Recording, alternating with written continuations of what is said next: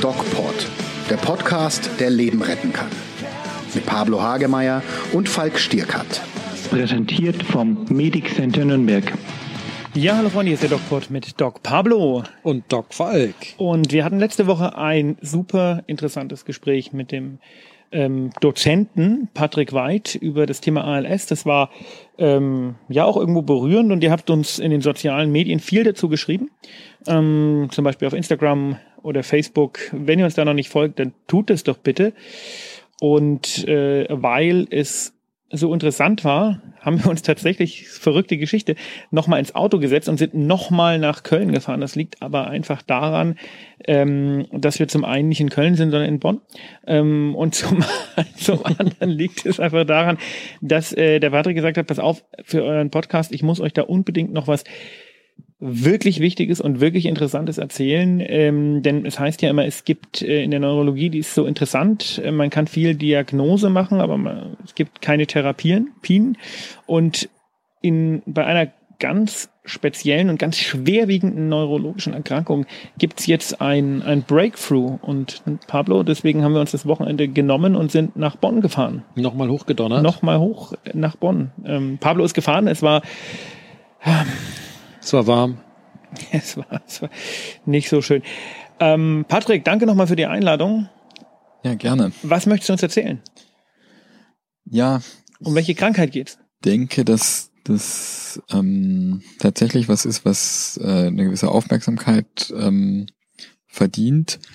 Ähm, die Huntington-Krankheit, was eine der häufigsten genetisch oder monogenetisch verursachten neurodegenerativen Erkrankungen ist.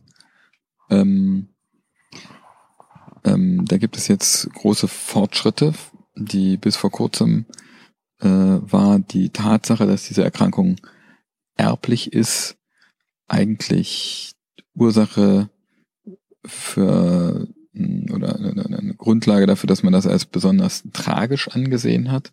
Die Huntington-Krankheit, erklär, erklär sie doch kurz. Pablo, die kennst du die? Huntington-Krankheit ja. ist eine ähm, neurodegenerative Erkrankung, die durch eine Kombination von drei Symptomkomplexen gekennzeichnet ist. Zum einen eine Bewegungsstörung, die haben oft eine Überbeweglichkeit, tanzartige ähm, Muskelzuckungen, Darum heißt die Krankheit auch früher der Feiztanz, ganz genau. Und hinzu kommen oft ähm, psychiatrische Veränderungen. Da gibt es ein breites Spektrum. Das kann von Niedergeschlagenheit zu Wahnvorstellungen, Impulsivität, und Rückzugstendenzen, Rückzugstendenzen und äh, Reizbarkeit gehen. Und als drittes so ein kognitiver Abbau, also eine dementielle Entwicklung. Und diese drei Symptome können in unterschiedlichster Reihenfolge auftreten, aber gemeinsam ist, dass sie alle ähm, ausgelöst werden durch eine Mutation, die seit den 90er Jahren schon gut bekannt ist. Das ist die Huntington-Mutation. Das ist ein Stottern in dem Gen, was für ein Protein kodiert, was Huntingtin heißt, dessen Funktion wir nicht genau kennen, aber von dem wir wissen, wenn es eine, eine Fehlfunktion hat, dass es dann diese äh, Huntington-Krankheit auslöst. Ja, mit dem äh, Korea Huntington, ich weiß es noch irgendwie so von äh, vom Studium her, das war immer so eine ethische Frage, das wurde auch immer herangezogen in der Ethik der Medizin, weil es ja auch hier, wie bei ALS auch, um eine sehr spezifische Entscheidung geht, die Angehörige von Huntington Patienten treffen müssen. Das ist auch so eine Entscheidung, die eher im Pablos ähm, Repertoire fällt, ne? Ja, ähm, ich klar, die die Patienten und Angehörigen und Familien, ich habe nicht kenne ich viele. Also ich habe eine Huntington-Patientin mal gehabt und da war es äh, eher so, dass die Patientin selbst extrem psychiatrisch auffällig war. Also es war fast unerträglich, die Patientin auf Station zu haben. Äh, sehr laut, sehr sozial kompatibel im Grunde genommen und das auf einer psychiatrischen Station, das heißt schon was. ähm, aggressiv, äh, nicht führbar. Wir haben uns auch Mühe gegeben, sie natürlich neuroleptisch, sprich mit äh, Dopamin regulierenden Medikamenten zu behandeln, wobei das natürlich dann wieder in die in Huntington-Erkrankung reingerätschte, was man eigentlich nicht machen sollte, weil es ja dann da auch zu Bewegungsstörungen führt und es war extrem schwierig, die Dame zu behandeln. Wir haben uns dann am Ende, glaube ich, für eine Tavor-Monotherapie entschieden, weil es irgendwie am leichtesten war, sie zu steuern. Und die Angehörigen extrem wenig zugänglich, also sehr äh, schwierig. Und dann waren natürlich auch Kinder dabei. Und es war eine große Familie und wir haben uns dann natürlich vorsichtig tastend mit denen unterhalten und so überlegt, wollen sie sich untersuchen lassen oder nicht. Die Frage meinte ich, darauf wollte ich hinaus. Genau. Und Diese das- große, dieses große ethische Dilemma, Genau. was hinter dieser Erkrankung Genau. steht. Und äh, die haben sich damit nicht wirklich auseinandergesetzt. Es ist natürlich in Oberbayern auf dem Land kann man vielleicht meinen, dass die Menschen sich da nicht so drum kümmern oder die Aufklärung da nicht so hochgradig ist, äh, wie vielleicht im städtischen Raum. Aber das weiß der Patrick sicher besser. Patrick, kannst du uns mal erklären, wie genau es zu diesem Dilemma kommt und worin es eigentlich besteht? Also das Dilemma besteht darin, dass die Huntington-Krankheit eine sehr schwerwiegende und nicht heilbare ähm, Erkrankung ist, die aber äh, klar vorhersehbar ist, indem man auch bei gesunden Menschen ähm, feststellt, dass sie diese Huntington-Mutation tragen. Die So ein Gentest. einen Gentest. Man kann also bei einem Gesunden den Gentest machen und dann mit vollständiger Sicherheit, das ist eine vollständig penetrante Erkrankung, so nennen wir das, ähm, äh, oder penetrante ähm, Mutation, äh, äh, absehen kann, dass jemand diese Erkrankung äh, entwickeln wird im Laufe seines Lebens. Aber da müssen, Wann genau er sie entwickeln wird, können wir nicht sagen. Aber dass er daran erkranken wird, früher oder später, wenn er alt genug wird, äh, ist, ist klar absehbar. Hm. Und das Dilemma daraus, äh, das sich daraus ergibt, ist, will man das wissen Hm. und äh, welche Konsequenzen zieht man daraus, wenn man das weiß? aber es müssen ja, so wie ich das in Erinnerung habe, es müssen Eltern betroffen sein. Das heißt, ich muss in der Familie jemanden haben, der diese Krankheit hat. Und ich wiederum muss mir die Frage beantworten, auch wenn ich diese Krankheit nicht habe, sondern nur so diese, diese Veranlagung, diese, das eine Gen betroffen ist und das andere, oder das eine Chromosom betroffen ist und das andere nicht, Mhm. muss ich ja für mich die Frage beantworten, möchte ich Kinder haben, die eine Chance von 50 Prozent haben, das zu bekommen, richtig? Genau, das ist eine Frage, also die ähm, Fragen, mit denen sich jemand auseinandersetzen muss, bei dem die Mutation festgestellt wird, betreffen zum einen die persönliche Lebensplanung, ja. Wie äh, lässt man diese Gewissheit, dass man an der Huntington-Krankheit ähm, äh, äh, erkranken wird, in die Lebensplanung einfließen? Und äh, zur Lebensplanung gehört neben, sag ich mal, beruflichen und finanziellen Entscheidungen natürlich auch die Entscheidung über die ähm, Familienplanung. Aber ich würde keinesfalls sagen, dass man jetzt äh, auf keinen Fall mehr Kinder kriegen sollte. Das ist ja auch eine sehr persönliche Frage, die von vielen anderen Sachen abhängt. Hm, ob man jetzt die Mutation weitergeben will, es ist ja gar nicht sicher, dass man die auf jeden Fall weitergibt, dann äh, gibt es die Frage, will man selber eine Familie gründen, wenn man unabhängig davon, ob die Kinder die Erkrankung geerbt haben könnten, wo man vielleicht als Elternteil gar nicht zur Verfügung steht in den kritischen Phasen so einer Familienentwicklung, ähm, wenn man anfängt selber zu erkranken. Da kann man und darf man den Leuten keine Vorschriften machen, aber man muss sie natürlich über die Risiken informieren und sich mit ihnen begleitend auseinandersetzen, wie man sich da am besten entscheidet. Aber all diese Fragen werden sich wahrscheinlich bald gar nicht mehr stellen. Das ist eine sehr optimistische ähm, Auslegung von den tatsächlich sehr erfreulichen Entwicklungen, die wir ähm, berichten können und die ähm, wir mm, jetzt erlebt haben. Es ist nämlich so, dass es jetzt wirklich möglich ist, äh, im Gehirn äh, diese, diesen Webfehler im Erbmaterial ähm, zu korrigieren. Wahnsinn. Da gibt es verschiedene Methoden, die entwickelt werden, die auch immer ausgefeilter und ausgereifter werden. Die erste Methode, ähm, aber muss man auch sagen, die primitivste Methode ist jetzt aber schon, äh, steht an der Schwelle zur, ähm, zur allgemeinen Anwendbarkeit. Das sind die Antisens-Oligonukleotide oder ASOs. Das sind so kleine RNA-ähnliche ähm, Strukturen, die die RNA, das ist so ein Zwischenschritt zwischen DNA und äh, Protein, ähm, ziemlich spezifisch neutralisieren können. Und man hat das an Huntington-Patienten, die sich äh, für die Entwicklung dieser, dieses Ansatzes zur Verfügung gestellt haben, erprobt und konnte tatsächlich nachweisen, dass man äh, spürbar ähm, die äh, Expression von diesem krankmachenden Huntington Protein reduzieren konnte. Das muss man, glaube ich, so ein bisschen erklären für die Leute, die sich jetzt in der ja. Genetik nicht so gut auskennen. Ja. Also im Grunde genommen ist das so wie, ähm, wie Kochen. Ja? Die DNA sind die Zutaten und oder wie Backen. Die DNA sind die Zutaten. Der Kuchen ist das Protein und der Teig ist die RNA. Und wir mögen den Kuchen nicht, weil der Kuchen, der Kuchen lässt uns brechen und macht Durchfall. Das ist dieses Protein, was am Ende Huntington macht.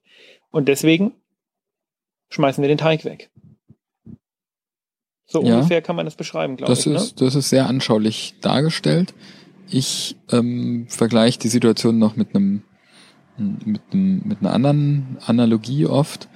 Ähm, meiner Meinung nach ist ein Huntington-Patient, muss man begreifen, als wie ein Orchester, wo irgendein Instrument falsch spielt, ja.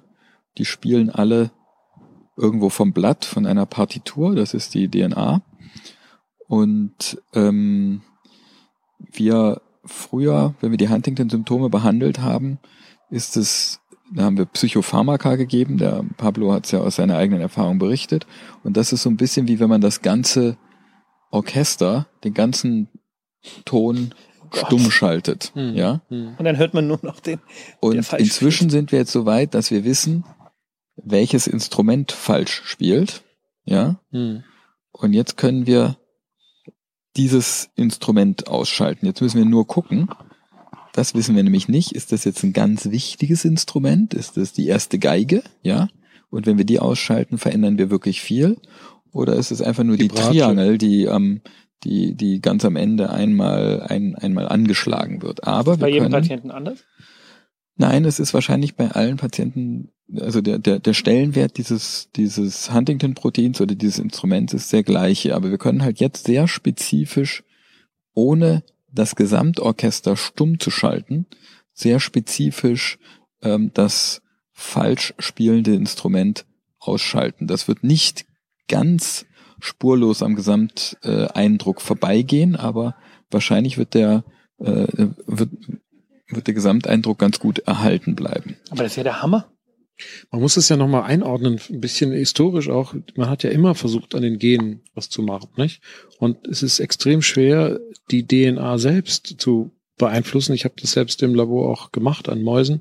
Äh, an der Stelle kann ich das erwähnen, dass es tot, extrem, extrem aufwendig ist. Und wir haben versucht, depressive Mäuse herzustellen. Das haben, hat ein Vorgänger gemacht. Wir haben sie dann analysiert und quasi den Kuchen untersucht, ne, das Gehirn im Ergebnis und das Verhalten oder den, den, das Orchester. Das ist ja schon das, das ist ja dann schon das, das Buffet. Der das Kuchen ist, ist ja nur das Protein. Das, ja, ja, und die haben wir angeschaut und genau.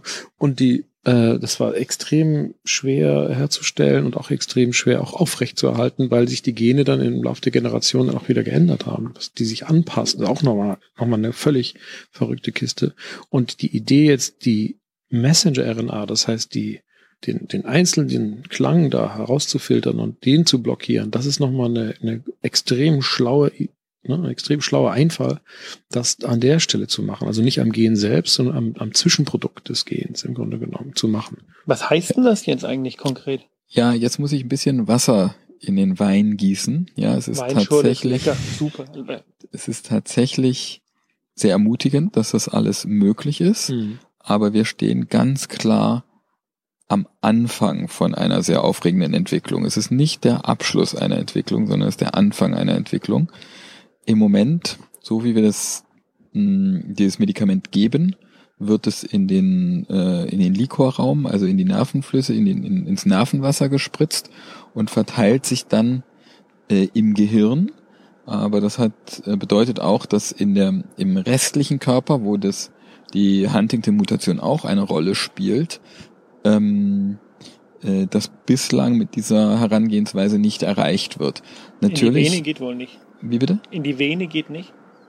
Ähm, ja, dann geht's nicht ins Gehirn. Also Beides? man muss sich entscheiden, ob man es innerhalb oder außerhalb der Blut-Hirn-Schranke gibt, Warum? ähm, weil das Medikament in der Darreichungsform, wie es jetzt gegeben wird und bei dem aktuellen Entwicklungsstand nicht über die durch die äh, Blut-Hirn-Schranke geht. Ja, aber warum kann man es nicht in beides einfach applizieren? Man muss irgendwo anfangen und hat jetzt erstmal damit angefangen, dass man an den äh, an den Fokus des der Krankheit geht und das ist ähm, das Gehirn. Aber auf lange Sicht wird man sicher auch in die ähm, Peripherie, das heißt in die in die restlichen Organe gehen und ähm, äh, darum mh, ist es mir wichtig zu betonen, dass äh, obwohl das Prinzip absolut überzeugend ist, ja, dass man also ein fehlerhaftes Gen korrigiert, ja, Mhm. ähm, die eigentliche Kunst der Übergang sein wird, ja, ähm, oder die Umsetzung. Ich vergleiche das immer wie mit dem Fliegen. Natürlich ist es gut, wenn man wie Otto Lilienthal oder die Gebrüder Wright mal grundsätzlich ähm, es geschafft hat, Flugzeuge zu konstruieren, die gleiten können. Aber die wirkliche Kunst und Anwendbarkeit hängt davon ab, wie gut man Start und Landung hinkriegt. Und so ähnlich ist es im Moment. Wir haben jetzt im Prinzip hingekriegt, dass man die, äh, dass man diese Gene korrigieren kann. Aber äh, entscheidend wird sein, die Umsetzung, das heißt, welche Gewebe erreicht man, wie lange wirkt das, ähm, Ja. welche Nebenwirkungen treten auf. Ähm, und das müssen wir jetzt noch alles entwickeln. Ja. Und das ist ja auch noch ein großes, ich sag mal Glück in Anführungsstrichen, dass Huntington nur auf dieses eine oder diese kleine Gengruppe zurückzuführen ist. Ich kenne die Diskussion aus der psychiatrischen Grundlagenforschung, Depressionsforschung, wo ja die Fantasien, die Träume dahin zielen, dass Depression, was ja multifaktoriell genetisch transportiert wird, äh, also mehrere Gene, äh, auch vielleicht so blockiert werden können durch diese Technologie, äh, dass das natürlich ein Traum ist, der noch nicht lange nicht real sein wird, dass man also mehrere Gene so behandeln könnte.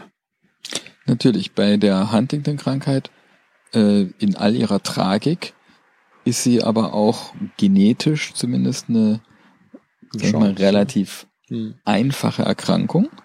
Man muss sagen, äh, es ist ganz sicher auch darauf zurückzuführen, dass die Huntington-Patienten und die Huntington-Gemeinde sich in den letzten 20 Jahren extrem gut organisiert und engagiert hat, dass man äh, in kurzer Zeit sehr aussagekräftige Studien auf die Beine stellen und durchführen konnte.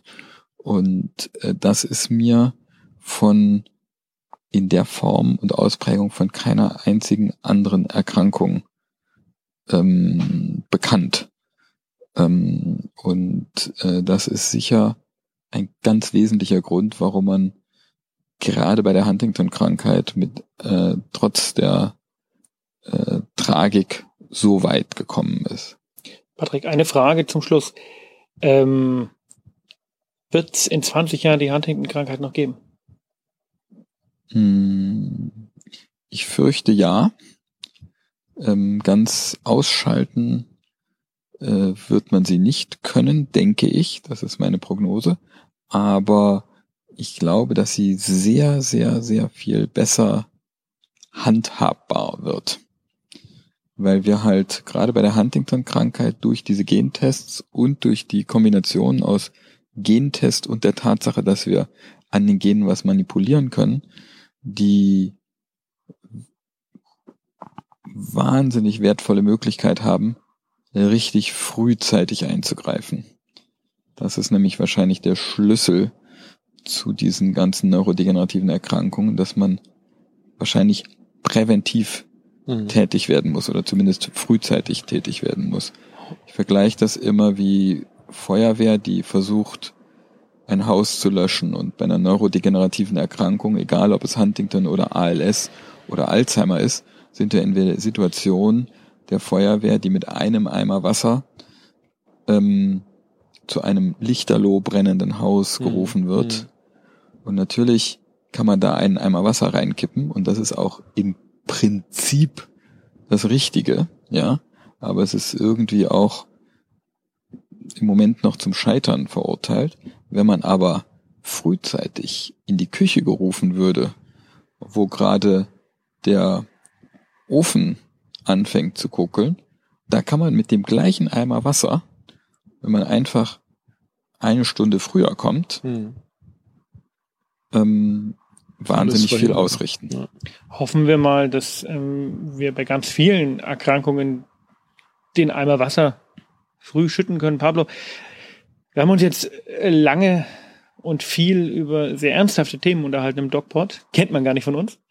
Ungewöhnlich. Äh, ungewöhnlich. Ähm, wir bedanken uns erstmal fürs Zuhören und wir ähm, empfehlen natürlich die sozialen Medien, der DocPod auf Instagram und auch auf YouTube sind wir vertreten. Empfehlt uns auch gerne weiter, darüber freuen wir uns natürlich sehr. Vielleicht sollte man noch mal kurz sagen, dass wir ähm, seit neuestem tatsächlich immer dienstags Punkt 16 Uhr online gehen. Also Punkt 16 Uhr könnt ihr den DocPod hören und das neue DocPod-Video immer donnerstags. Und äh, ich glaube, nächste Woche unterhalten wir uns äh, eventuell über ein bisschen leichteres Thema. Das wäre zumindest zu hoffen. Wir bedanken uns ganz herzlich für die Einladung, die wir hier bekommen haben. Und dann bleibt uns tatsächlich, äh, wie üblich, nichts anderes zu sagen als bleibt gesund. Und geht achtsam mit euch um. Mehr bei uns im Netz auf nordbayern.de.